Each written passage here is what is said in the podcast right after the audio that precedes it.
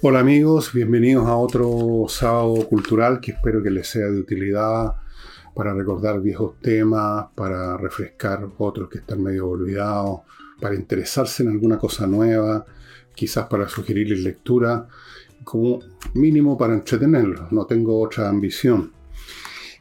Antes de entrar en materia les quiero recordar un par de cosas y ustedes ya se imaginarán cuáles. Una es Ignacio, que está mejor pero que necesita todavía tratamiento de un costo fabuloso, y por eso que estamos nosotros en esta campaña para que la gente transfiera. Hoy sábado también, todavía quizás tenga tiempo de ir en Curicó, si usted es curicano, al Colegio San Martín, donde desde las 3 de la tarde a las 8 de la noche hay un bingo en beneficio a Ignacio.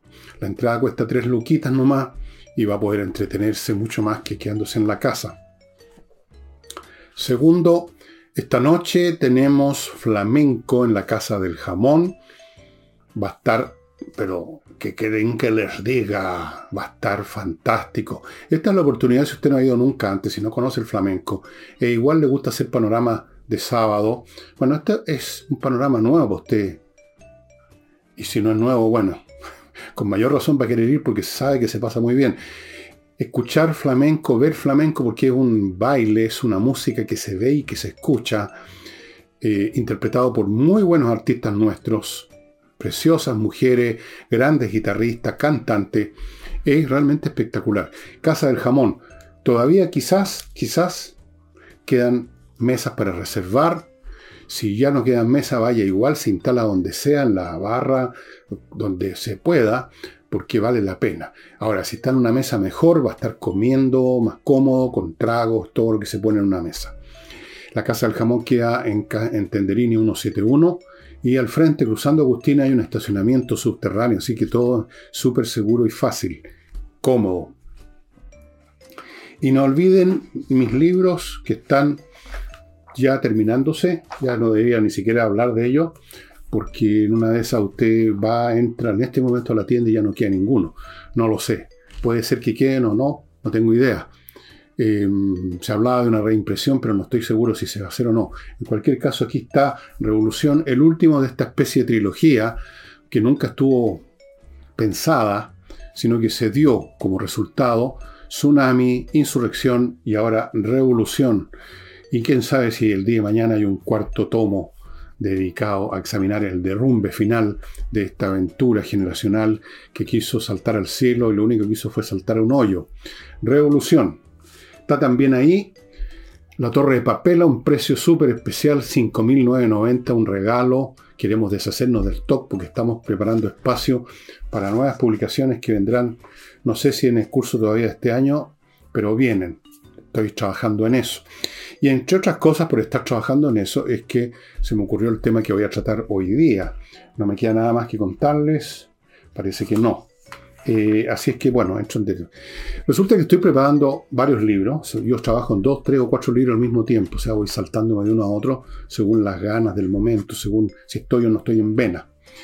Y en uno de ellos estoy tratando de entender, estudiar, examinar la situación que se vive ahora a nivel planetario, tarea que probablemente sobrepasa por mucho mis capacidades y mis conocimientos, pero me da lo mismo porque yo me entretengo haciéndola. Si después va a gustar o no van a pifiarla, me da igual al final de cuentas. Pero revisando lo que estoy haciendo, más lecturas recientes como este libro que les he mostrado ya 2 o 3 veces y que estoy releyendo, como me ocurre con todos los libros que le muestro, y que me hizo recordar algunas cosas: El auge y caída de los grandes poderes, de Paul Kennedy. Un libro que quedó levemente obsoleto porque se publicó el año 99, me parece. Imagínense todo lo que ha pasado en estos 20 años. Pero en su examen de grandes poderes, grandes imperios del pasado, por supuesto no hay ningún problema. Y más de alguna cosa en que... Esto es del año, piensen ustedes, es del año 87. Pero no está obsoleto, para nada. Además, la obsolescencia depende del lector más que del autor. El lector es el que saca o no partido de un material, sea viejo o nuevo, creo yo. Bueno, entre estas lecturas, entre el repaso de mis propios trabajos, se me ocurrió hacer este programa dedicado a los paralelos históricos, o sea, paralelos entre épocas y entre sociedades que tienen de común, ¿hay acaso reglas o leyes comunes de desenvolvimiento que más o menos terminan siempre en las mismas situaciones o no? Y este afán de encontrar leyes de funcionamiento de las cosas es, así dicho al paso, una característica solamente humana, o sea, dentro, digamos, del planeta Tierra por lo menos, seguramente en otras civilizaciones que estoy seguro existen, en otros planetas, en otras partes, hay también lo mismo. Uno desea, toda persona, todo ente pensante que tiene un cerebro ya de ciertas capacidades mínimas para arriba, no se limita a vivir como los animales, satisfaciendo sus necesidades, luego durmiendo casi todo el día. Tienen intelecto, sí, y lo usan para ciertas cosas, pero no piensan en el mundo. No piensan en sí mismos, no se preguntan por qué estoy aquí, cuál es el sentido de mi vida, por qué ocurren estas cosas, por qué llueve o no llueve. No, eso es propio del hombre. Y desde los tiempos más primitivos hemos querido entender el porqué de las cosas. La curiosidad o el temor nos impele a eso. Queremos ver por qué. Y en los tiempos más primitivos, la única explicación que teníamos, la única explicación que se le ocurría a esos hombres primitivos para entender por qué ocurrían las cosas, por qué la tormenta, por qué el rayo, por qué lo que fuera, lo único que se le ocurría, el único elemento que le hacía tilín como diríamos ahora, un paradigma explicatorio, era su propia persona. Él veía, él sentía, él sabía, él experimentaba que los actos que llevaba a cabo, caminar para allá, tomar algo, dibujar en un muro de la caverna, eran actos nacidos de su voluntad. Las cosas se producían porque él tenía la voluntad de hacerlas. Entonces, de ahí a pensar que estos fenómenos naturales eran el resultado de entidades que tenían la voluntad de hacerlas, no había ni un paso, y de ahí esa es la raíz de las creencias mágicas, de las creencias en que toda fuerza natural es el resultado de alguna entidad, de una divinidad, que la produce porque tiene una voluntad, y la voluntad era el único mecanismo explicativo que tenían estos individuos en esa época. Entonces, los primeros, no sé si llamar las religiones, las primeras explicaciones, las primeras posturas ante el mundo en general, estaban basadas en esta idea. Entonces, porque hay un ente, una persona, un demonio, un dios, que tiene la voluntad de hacerlo. Y de ahí deriva todas las prácticas mágicas y posteriormente religiosas tendientes a aplacar a los dioses para que no esté en la voluntad de ellos hacer cosas malas. Para incluso sobornarlos como en el paganismo, que se quemaba incienso, se llevaban a cabo sacrificios de animales, con el fin de abuenarse con los dioses y que los dioses atendieran nuestras súplicas, o no nos dejaran caer castigos, tragedias, desastres, etc. Y eso está presente también en las religiones superiores que surgieron después.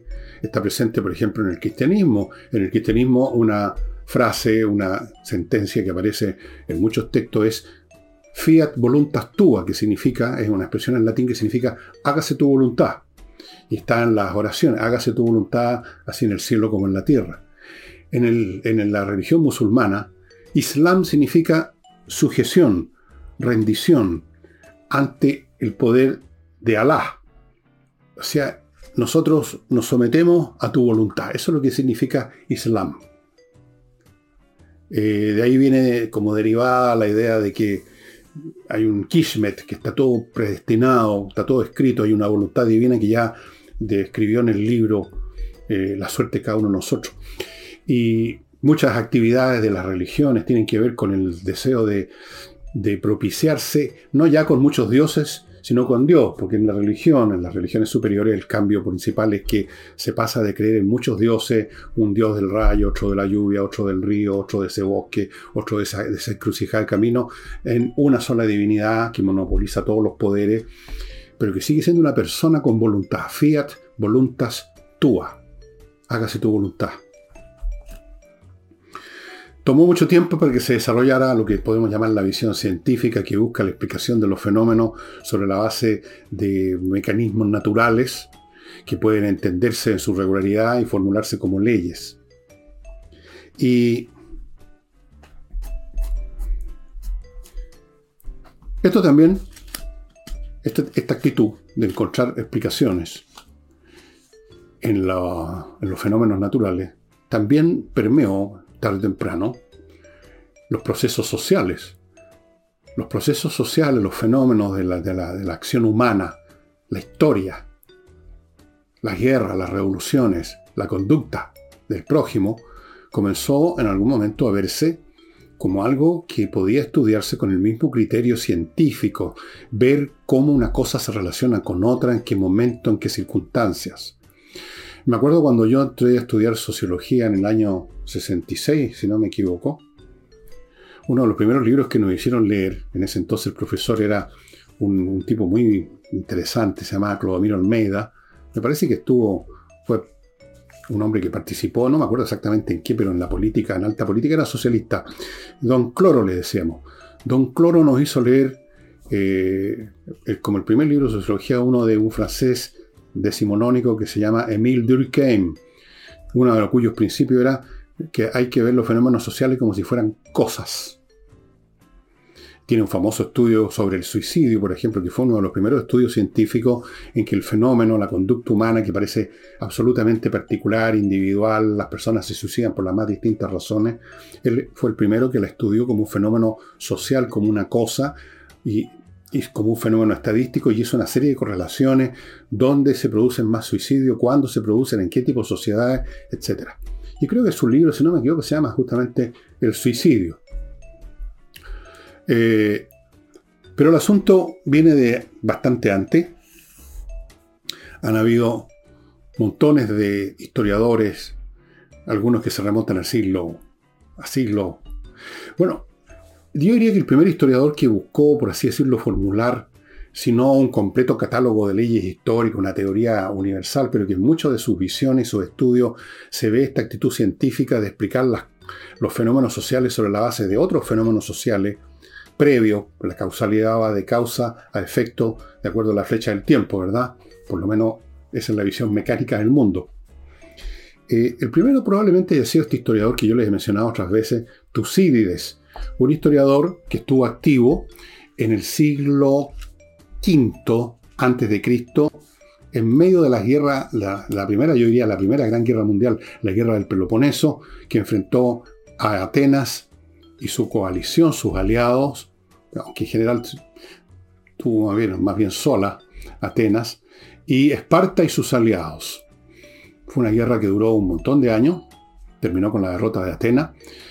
Tucídides en un momento dado fue general, era ateniense, tuvo un fracaso militar, lo despidieron del cargo y se dedicó a ir reporteando, por así decirlo, la guerra, yendo para acá, para allá, y luego escribiendo y estudiando. Y fue uno de los primeros hombres en que uno ve una visión de la historia donde desaparecen las explicaciones mágicas, los dioses que todavía están presentes, aunque a medias nomás y casi con un tono de tongue in cheek, como se dice en Heródoto. En Tucídides desaparece hasta el tongue in cheek y es meramente una visión muy puntuda, donde los eventos humanos, los fenómenos históricos dependen de los fenómenos históricos. No hay dioses que intervengan, que bajen a ayudar a unos u otros. Por ejemplo, él es el primero que da una explicación del porqué de esa guerra, la guerra del Peloponeso y de las guerras en general, en su historia de la guerra del Peloponeso. Y dice, la raíz, déjenme ver si me acuerdo bien de la expresión, porque está en el idioma, está... La raíz de la guerra, dijo, es el temor que le produjo a los espartanos el crecimiento de Atenas, el crecimiento en poder, porque se había convertido en un imperio comercial y político también, había terminado por subyugar a muchas ciudades por medios indirectos, y luego cada vez más directos. Eso es una historia que alguna vez quizás cuente cómo fue eso. Pero hubo después otros historiadores que se fueron apareciendo aquí y allá en el curso del tiempo, que tenían una visión por así decirlo, científica. Hay un historiador árabe muy interesante del siglo XIV o XV después de Cristo, se llama Ibn Khaldun, que escribió sobre los mecanismos que determinaban el ascenso, prosperidad y posterior caída de distintas dinastías, de dinastas árabes en el mundo musulmán. Ya se había producido la expansión del Islam, estaban en el norte de África, estaban también en la península ibérica, en España, estaban en muchas partes, y él pudo ver el ascenso y caída de distintos grupos, qué sé yo, la dinastía de los Omeyas, los Abasidas, los Fatimidas, y qué sé yo. Entonces escribió, y es un libro interesante de esa época. Y hay muchos más, yo les voy a mostrar algunos ejemplos. Así que parece ser que sí hay ciertas leyes que no son similares en absoluto a las leyes de la mecánica clásica, pero ciertas regularidades en la historia humana, en el desarrollo de la sociedad, en las civilizaciones, y que han sido registradas de una manera más o menos acuciosa, más o menos detallada, con más o menos precisión por distintos historiadores hasta el día, diría yo, más o menos del presente, aunque ahora está más o menos pasada de moda esta visión histórica tan global. Ahora la moda es otra, hay modas también en la ciencia. Entonces, uno también, simple lector, uno no es un filósofo, ni un teórico, ni un gran pensador, uno es meramente un lector más o menos alerta a las cosas. Uno descubre también, así como Khaldun, en un nivel mucho más modesto, descubre cosas que son similares, y eso, y a eso quería llegar para que veamos la primera cuestión que me ha llamado la atención al releer este libro.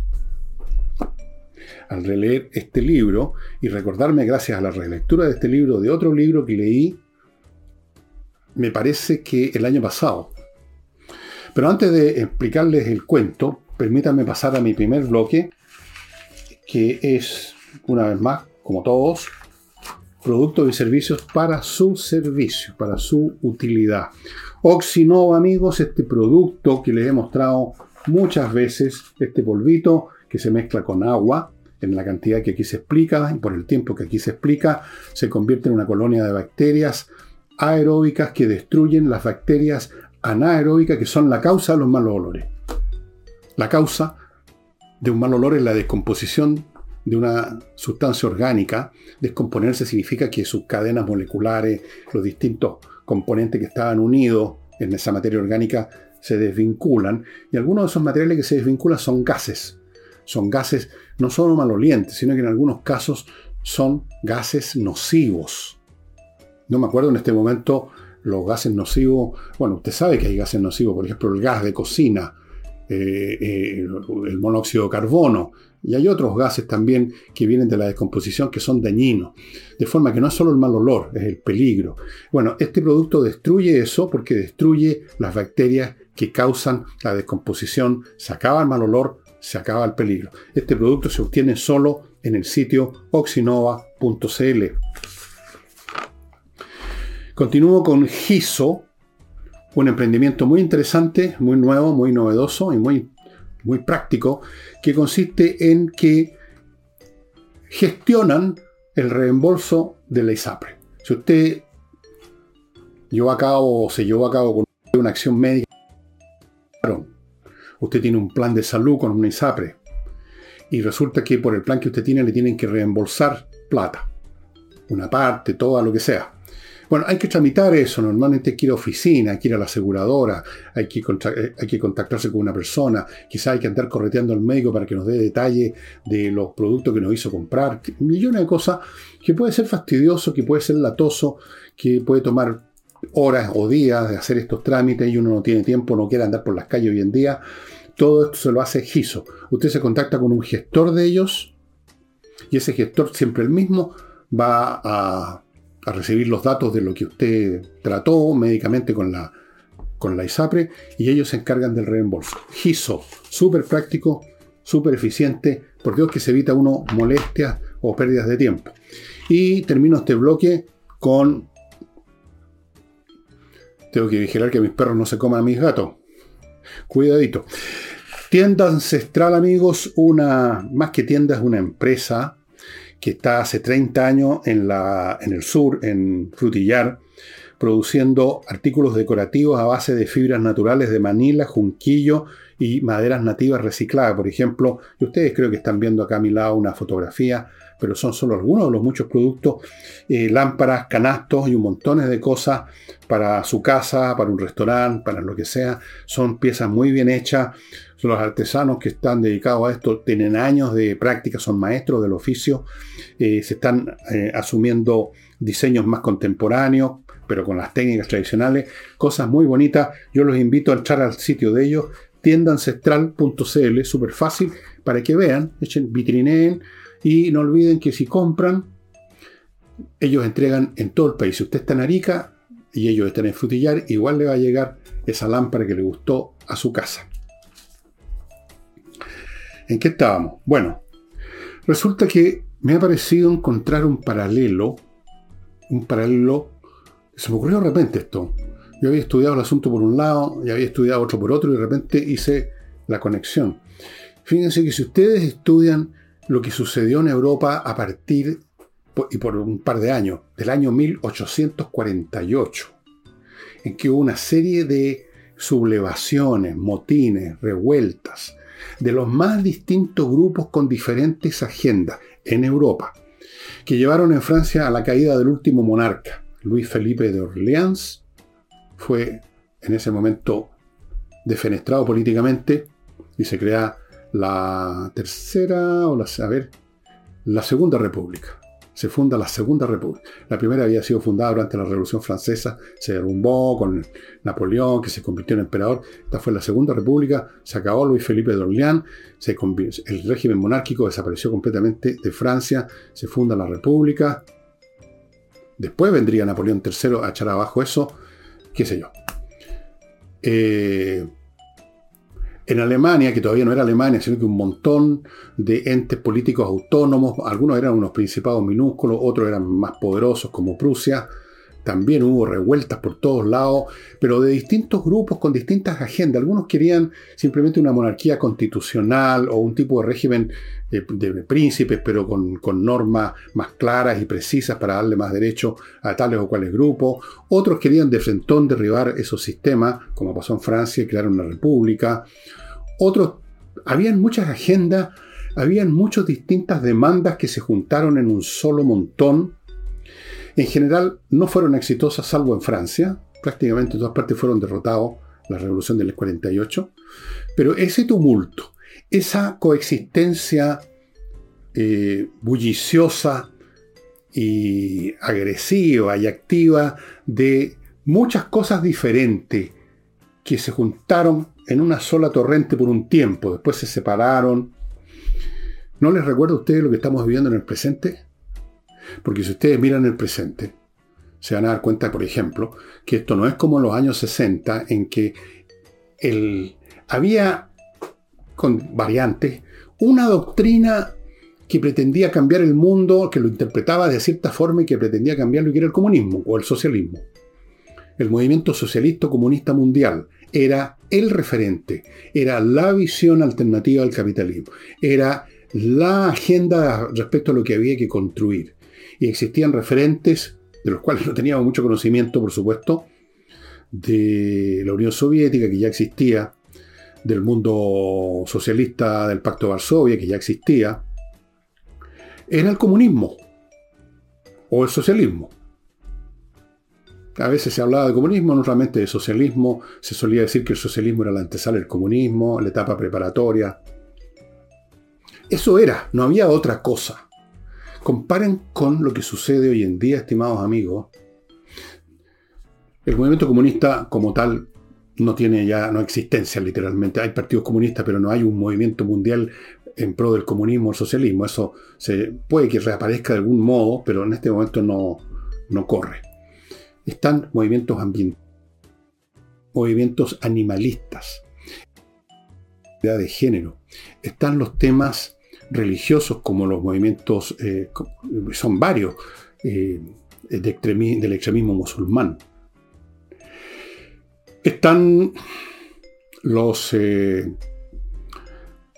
grupos nacionalistas que han aparecido, que aparecieron en su momento en Europa y que incluso los tenemos aquí en este momento en Chile. El movimiento mapuche es un movimiento nacionalista que cree que los mapuches son una nación propia, distinta y que tiene derecho a su propio Estado. Y este fenómeno se ve en otras partes también. Se ha visto en España. Tenemos los separatistas vascos, tenemos los separatistas de Cataluña. En el Brexit, por ejemplo, de Inglaterra, es en cierto sentido un movimiento nacional. Se quisieron apartar de lo que ellos consideraban la esclavitud y formar parte de la Unión Europea. A su vez, dentro del Reino Unido hay movimientos que nunca terminan de morir, que buscan una más plena independencia de lo que no es independiente todavía de Irlanda. En Escocia también hay, otra vez, está levantando cabeza en este momento ahora, un movimiento de independencia, de generar un Estado distinto y ya no ser parte del Reino Unido. Esos. Y luego tenemos todos los demás, están los movimientos sexuales, alternativos, montones de agendas confusas, todas ellas por separado y más confusas todavía en el conjunto. Y todas ellas no limitadas a ser discutidas en un cenáculo de intelectuales o académicos, sino que conformando movimientos, enganchando, reclutando gente, especialmente las generaciones jóvenes que les encanta engancharse a alguna cosa que les dé sentido a sus vidas, que los haga escapar del aburrimiento que los está siempre acosando. Los jóvenes son siempre los militantes de cualquier cosa. Bueno, es una situación bien similar a la de 1848 en Europa. Los resultados no pueden ponerse en paralelo porque los resultados de cualquier proceso dependen mucho de las circunstancias específicas. No existe una regla. Existe, por ejemplo, una ley que es la ley de gravitación, en virtud de la cual si yo y una persona que está al lado mío nos tiramos de un cuarto piso, de un tercer piso, los dos vamos a estar sometidos a la misma ley de gravedad, vamos a caer, pero el resultado no necesariamente va a ser el mismo. Uno de los dos a lo mejor se va a reventar la cabeza y el otro se va a quebrar las piernas nomás. Los resultados dependen de muchas variables, pero hay procesos que son similares para las partes. Espero haberme explicado. Entonces yo encuentro un paralelo muy interesante y por lo tanto cuando recuerdo ahora lo que leí sobre este proceso de revoluciones, de motines, de asaltos al poder, de demandas múltiples, de todo orden. Habían movimientos nacionalistas en el año 48 también, grupos que no querían ser parte de los imperios que los habían absorbido, como por ejemplo ocurría con el imperio austríaco, que estaba formado por muchas etnias distintas. Después estaban los movimientos de unificación. En estos principados alemanes había gente que quería que se conformara, lo que ocurrió bastante después, una nación unificada, Alemania, que llegó a conformarse después de la guerra franco-prusiana en 1870. O sea, faltaban todavía 20 años para eso. Pero bien, estaban los liberales que querían otra cosa, querían una monarquía de tipo británica. Estaban los republicanos. Muchos grupos diferentes. En Italia, N grupos diferentes, incluyendo los de lo que tarde o temprano se convertirían en mafias delincuentes, la Cosa Nostra y otros. No recuerdo los nombres de todos los grupos que había en Italia, pero eran varios. Ahí aparece el personaje Garibaldi, por ejemplo. Era activo en ese periodo en lucha contra la hegemonía de algunas partes de Italia. Todavía no existía Italia realmente, del Imperio Austríaco. Había ya un movimiento que quería formar una Italia unida, encabezada por Vittorio Emanuele. Viva Verdi, decían, como ante los austríacos, como diciendo viva el compositor Verdi, pero querían decir viva Vittorio Emanuele, rey de Italia. Querían convertirlo en rey de Italia. Era el rey de uno de los entes políticos autónomos de Italia. Piemonte, si no me equivoco. Bueno, puede que me equivoque. Muy interesante, estimados amigos, y ustedes dirán, bueno, ya, ok, hay un paralelo, ¿sirve de algo eso? Sirve bastante para entender que hay momentos históricos en que el rechazo al mundo tal como es toma una forma muy específica, un movimiento muy específico. Por ejemplo, la antigüedad clásica fue el cristianismo. en los años 50, 60, 70, 80, qué sé yo, no sé hasta cuándo, más o menos hasta los 70, cuando, por lo menos en el socialismo. Y tenemos tiempos en que hay una multitud de rechazos con una multitud de agendas distintas, como el año 1848 en Europa y en los años del siglo XXI ahora en todo el mundo. O sea, la escala del fenómeno es más grande. Yo creo que es un paralelo interesante y si ustedes quieren estudiarlo más en internet, en las librerías, en Amazon, por ejemplo, van a encontrar un buen número de libros relacionados con las revoluciones de 1848 en Europa. Y luego hay otro paralelo que también me vino al caletre leyendo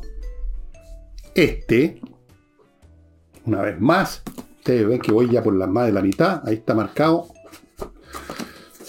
Y con él recordando otros que he leído, como Tucídides y un montón de libros más. Y es el paralelo de cómo se relaciona lo que le pasó en Europa también, a Inglaterra, en ese mismo siglo XIX, en comparación con lo que le está pasando a Estados Unidos en el siglo XXI. Fíjense ustedes, y estos están aquí, muchos datos, muy interesantes este libro por la cantidad de cuadros estadísticos. Él analiza cuáles son los factores que dan poder a una sociedad.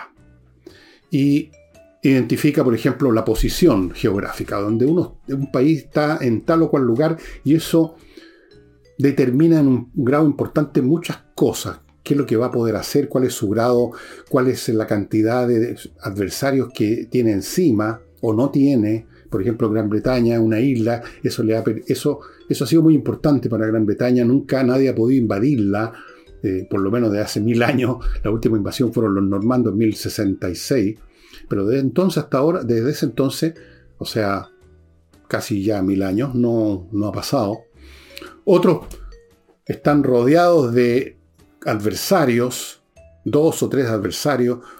Y así otros están muy lejos de las vías de comunicación, el factor geográfico fundamental. Después, la economía. ¿Qué grado de modernización tiene la economía? ¿Cuánto ha crecido su industria? ¿Y cuán integrado a eso está la población? Porque un país puede tener mucha industria en 2 o 3 puntos y el 90% de la población estar viviendo todavía en la Edad Media. Eso no le da tanto poder a una sociedad. Después está, por supuesto, las capacidades militares propiamente tales, que a su vez derivan de la capacidad económica, de la industrialización, etc. Después el factor de unidad interna. Estamos hablando de una sociedad más o menos homogénea, como era, por ejemplo, Francia en el siglo XIX, como era en buena parte Inglaterra, aunque tenía también diferencias con los irlandeses, con los escoceses, o era como Austria, una sociedad, un ente político conformado por muchas distintas nacionalidades, distintas etnias, en conflictos tremendos todo el tiempo. Son factores importantes. Entonces, fíjense ustedes, él se exentra en un momento dado en lo que pasa con Inglaterra. Si tomamos una fecha de la mitad del siglo XIX, 1850, Inglaterra era en todos estos elementos la superpotencia del mundo. Tenía la flota más poderosa del mundo.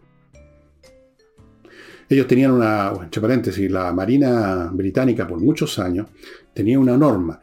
La norma era que ellos tenían que tener al menos la misma cantidad de barcos de guerra que las 2 flotas posteriores, que la segunda y la tercera flota. Si la segunda y tercera flota tenían una 2 y la otra 3, sumando 5, entonces ellos tenían que tener 5 o más. Tenían la flota más poderosa. Tenían la flota mercante más poderosa, más grande del mundo. Controlaban gran parte de las finanzas. Londres era el centro financiero del mundo. Su revolución industrial estaba muy adelantada con respecto a la industrialización de los alemanes, de los franceses, e incluso los norteamericanos, que sí estaban empezando a agarrar vuelo. Entonces, era una superpotencia, nadie se le podía poner por delante. Tenía un imperio colonial el más grande del mundo. 1850, 1851. Me imagino que ese año, que me parece que fue el 50 o el 51, que hubo una exposición mundial industrial en Londres, donde deben haberse sentido ellos mostrando sus máquinas, las máquinas de vapor, las locomotoras, todas las cosas que se estaban desarrollando, sintiendo además todo este poder que tenían. Se deben haber sentido muy orgullosos, pero en la cumbre de todo, y estaban en la cumbre. Y luego vamos a las cifras que nos muestra este caballero. ¿Qué estaba pasando ya en 1880, 1890, 20, 30, 40 años después? Estaba pasando que ya la industrialización de los norteamericanos y de los alemanes los habían alcanzado y estaban empezando a pasarlos. Estaba ocurriendo que Alemania estaba construyendo una flota poderosa, que los franceses también habían desarrollado una flota respetable, y lo mismo los italianos. Estaba pasando que el comercio ya no era 100% dominado por ellos, ni mucho menos, que en algunos rubros empezaban a tomar la delantera los alemanes, que crecían con una enorme velocidad.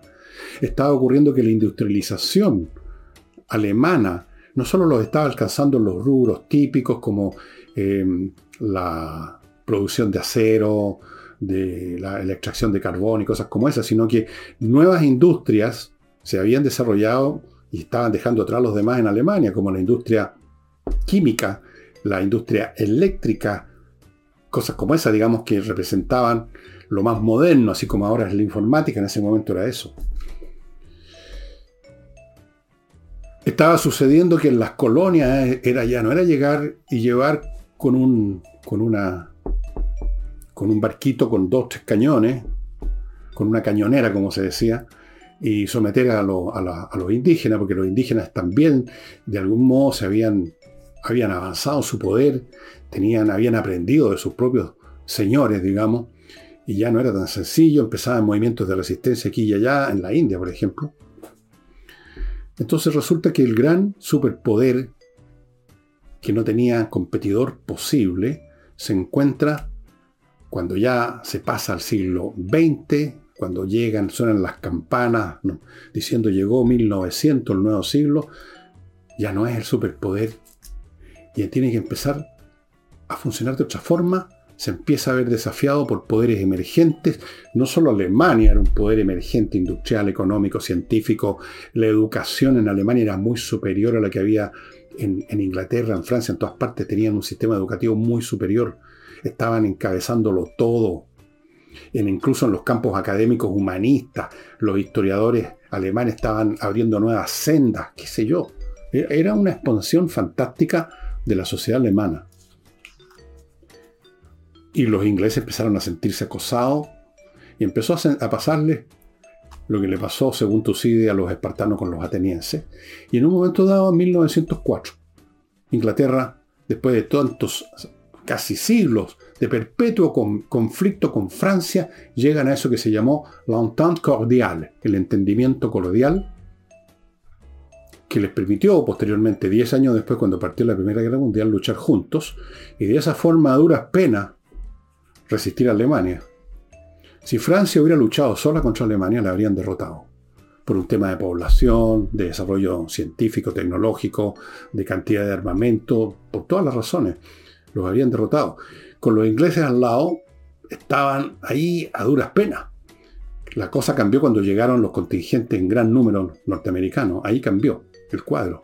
Ahí, en ese momento, Alemania empieza a ser derrotada, no antes. ¿Y no pasa lo mismo con Estados Unidos ahora?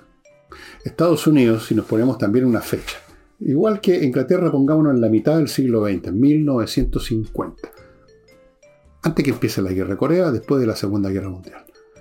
Era una superpotencia,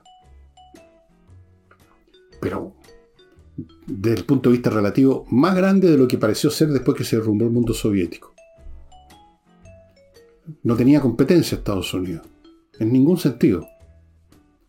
Los rusos recién empezaban a desarrollar armamento nuclear. En el año 49 creo que hicieron detonar su primera bomba atómica.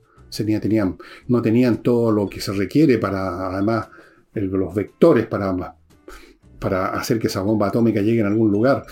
Estaban muy por detrás de Estados Unidos. Y miren ahora, Estados Unidos se encuentra con un competidor potente que se llama China, que tiene mucho más población, una masa por lo tanto, de científicos, de técnicos, de ingenieros, mucho mayor, que tiene ambiciones territoriales, políticas, que comercialmente, ustedes vieron, con la administración de Trump, tuvieron que empezar a ponerle trabas a los chinos, porque los chinos estaban, digamos, ganando en todas partes, inundando el mundo, como lo hizo Inglaterra en el siglo XIX. Estados Unidos en este momento se encuentra más o menos en una situación, en una posición, en una actitud, una postura similar a lo de los espartanos con Atenas en el siglo V a.C., a la posición de los británicos con Alemania a finales del siglo XIX. En la misma situación se encuentra Estados Unidos ahora frente a China, para no mencionar otras situaciones complicadas que tiene, pero me voy a centrar en China. Muy interesante, creo yo, hacer estos paralelos, y yo no soy el único que las ha hecho, ni mucho, yo no estoy inventando la rueda aquí. Por ejemplo, mencionar a Tucídides casi se ha convertido en un mantra en muchos seminarios de política internacional que yo he visto, que ustedes pueden buscar en la red, donde se habla de Tucídides y de esta especie de maldición de que un país que ha estado dominando, que ha estado en una posición de superioridad mucho tiempo, y ve emerger un competidor que crece y crece y que parece que lo va a pasar, porque, como dicen en hípica, y es muy cierto, caballo alcanzado es caballo ganado, porque si lo alcanzaron es porque viene más rápido, y por lo tanto va a seguir adelante. Se dice que Estados Unidos quizás está en esa situación, y entonces se preguntan, bueno, ¿esto significa que va a haber una guerra del Peloponeso, digamos, de nuevo? Pero en una escala 1.000.000 de veces más grande. Bueno, ya ven ustedes que las lecturas sirven, aunque sea uno un pobre gallo nomás desde el punto de vista académico, no sea nadie, sirven para entender un poco las cosas y darse cuenta que fenómenos que muchas veces parecen absolutamente nuevos, distintos, monstruosos casi, son eventos que han ocurrido todo el tiempo en la historia humana. Lo mismo, dicho sea de paso, en paralelo, ocurre con los fenómenos, llamémoslo, propios de la naturaleza física de nuestro planeta. Cuando ocurre, como por ejemplo ocurre ahora el calentamiento global, o cualquier otro desastre, o que la Tierra está girando un poco más rápido, según han descubierto, está yendo más rápido, creo que se demora un segundo menos ahora por día para rotar, no sé. O el Sol, que está lanzando unas tremendas descargas de energía en este tiempo. Todo el tiempo, si uno lee un poco de historia, se da cuenta que los seres humanos vivimos por gracia de la geología, por así decirlo, por permiso del planeta, que todo el tiempo han habido grandes hecatombes, sequías, inundaciones, terremotos, pueblos completos han desaparecido, civilizaciones han volado por los aires. No estoy exagerando, edades de hielo, edades de sequía, plagas que han matado a la tercera o la mitad de la población, la tercera parte o la mitad. Todo el tiempo la historia está repleta. Y luego vienen tiempos más o menos estables desde el punto de vista de la estructura planetaria, de estos fenómenos que son no humanos y que no podemos controlar, y creemos que esa es la normalidad de siempre y de toda la vida, y que nunca ha pasado nada. Y que esas cosas que leemos en un libro de repente son eventos completamente accidentales, monstruosos, cosas que no debieran ocurrir. Y han ocurrido todo el tiempo. Hay que de repente tener esta perspectiva. Y antes de terminar el programa, les quiero recordar, amigos, antes de mostrarles además unos libros muy interesantes, Casona del Valle de Polpaico. Hay una sucesión, una familia que vende una casona de campo utilizada por 3 generaciones, está ubicada en Polpaico, a 50 kilómetros de Santiago por la 5 Norte.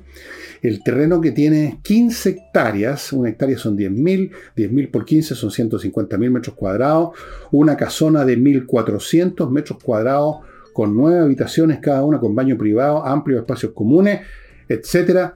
Todo ideal para un inversionista que quiera instalar un centro de eventos ahí, o un hotel boutique, esos hoteles para gente con plata que no quiere estar con 400 personas más y quieren estar en un lugar muy bonito. Eso se está desarrollando mucho, incluso en Chile. O puede ser una residencia senior suite, o sea, estas casas de reposo para gente con plata, que no quiere simplemente ir a meterse en cualquier casa de reposo, o si usted quiere vivir en una parcela grave, tienen las lucas, bueno, el precio no lo tengo aquí, pero por lo que sé y por lo que he visto, por lo que recuerdo, es un precio ridículo en relación a todo esto.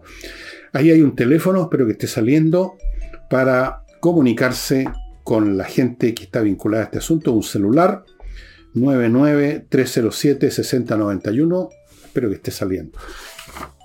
Continúo con Kaizen Automotriz, que ya repararon el auto de mi hija, quedó tiki-taka, un garage que no solo repara muy bien y hace muy bien las cosas, como me consta a mí personalmente, sino que además dan un servicio muy especial que es la prevención.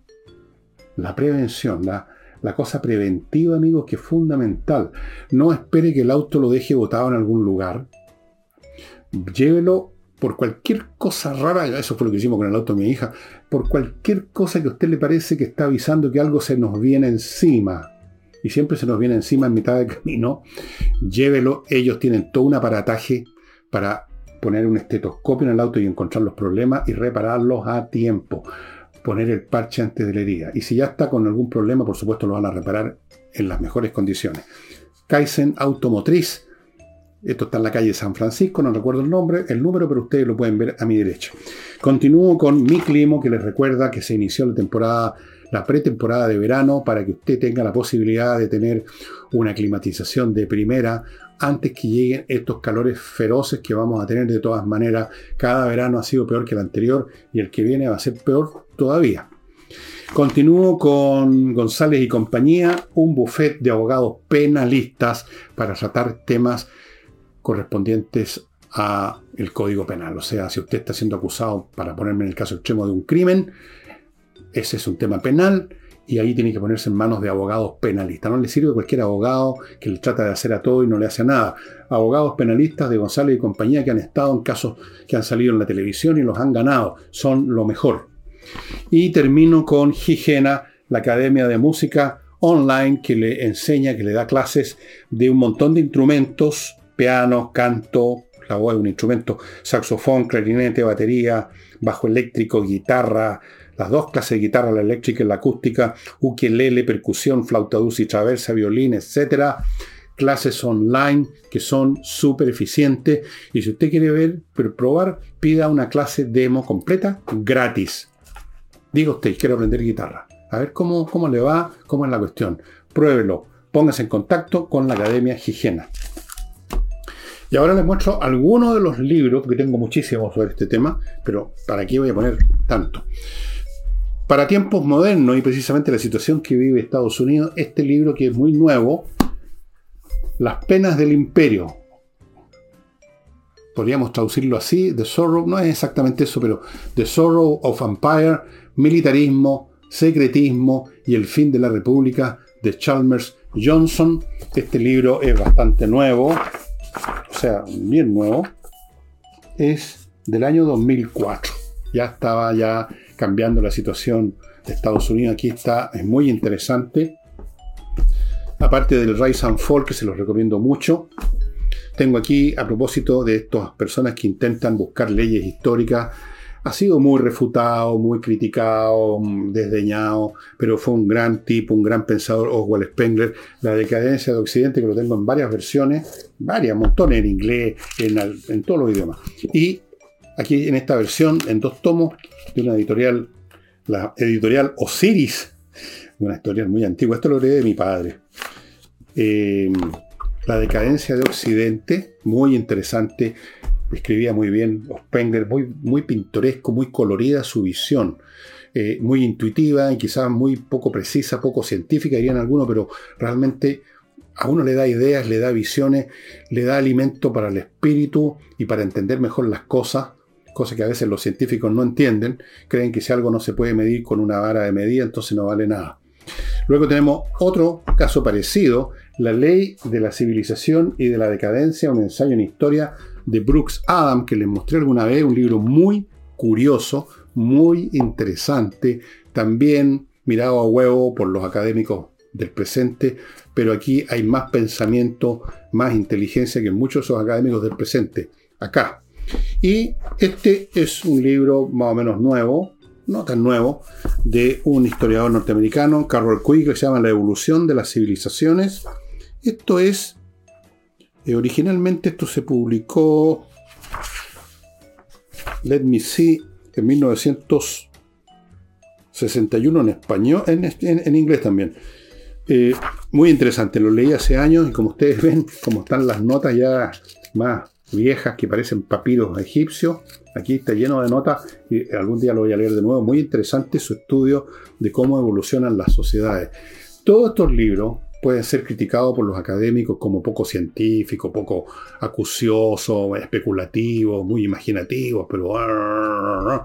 y puede que sea cierto, pero por Dios que alimentan el espíritu, que permiten entender mejor a pesar de las imperfecciones que puedan tener, y a veces gracias a las imperfecciones que le dan a uno una mejor idea, a veces, ¿por qué no?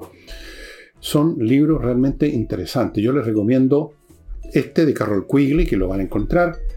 Les recomiendo todo, en realidad. Les recomiendo todos, absolutamente. Y para ponerse más al día, estos dos. Amigos, eso sería todo por hoy. Aún no sé qué escritor voy a tratar mañana. Pero sí sé una cosa, no va a ser un escritor chileno, y quiero explicar al tiro porque algunos me dicen, ¿por qué? No, el único escritor que ha mencionado usted aquí que es Jorge Edwards porque era amigo suyo, qué sé yo. No conozco la literatura chilena. Los escritores que conozco en la literatura chilena son escritores de la